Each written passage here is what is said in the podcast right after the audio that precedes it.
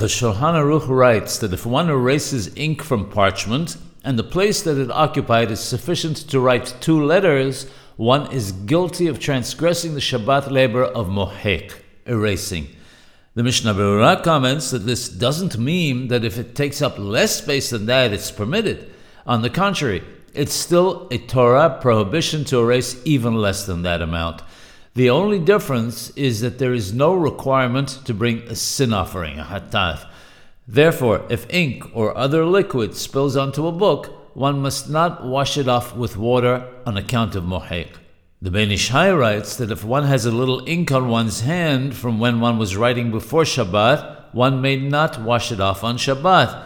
When washing one's hands, one should wrap a cloth around it to prevent water from reaching it. The same applies to any other type of color or paint that one is forbidden to wash it.